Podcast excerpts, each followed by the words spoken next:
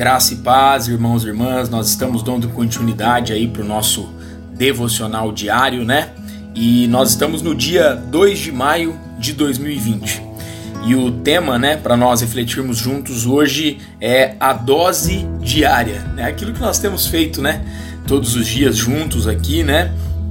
E o texto base para nós refletirmos se encontra lá em Isaías, capítulo 30, no versículo 21, que nos diz assim: quando te desviares para a direita e quando te desviares para a esquerda, os teus ouvidos ouvirão atrás de ti uma palavra dizendo: Este é o caminho, andai por ele. Nós vivemos em um tempo onde tudo é instantâneo, instantâneo. Temos alimento instantâneo, correspondência instantânea, né, que é o e-mail, é, bronzeado instantâneo quando vamos para a praia ou quando vamos ali para a beira da piscina, né, tomar um sol. E como seria bom se descobríssemos uma fórmula de emagrecimento instantâneo, né? Algo que ainda não ocorreu por mais que hajam promessas, né? Mas nós sabemos que não há isso ainda.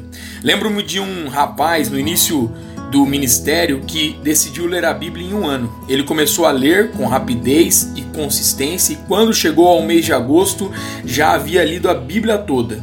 Depois que o cumprimentei pelo feito, eu perguntei: qual é o seu plano de leitura agora? Ele respondeu: Neste ano não vou ler mais nada.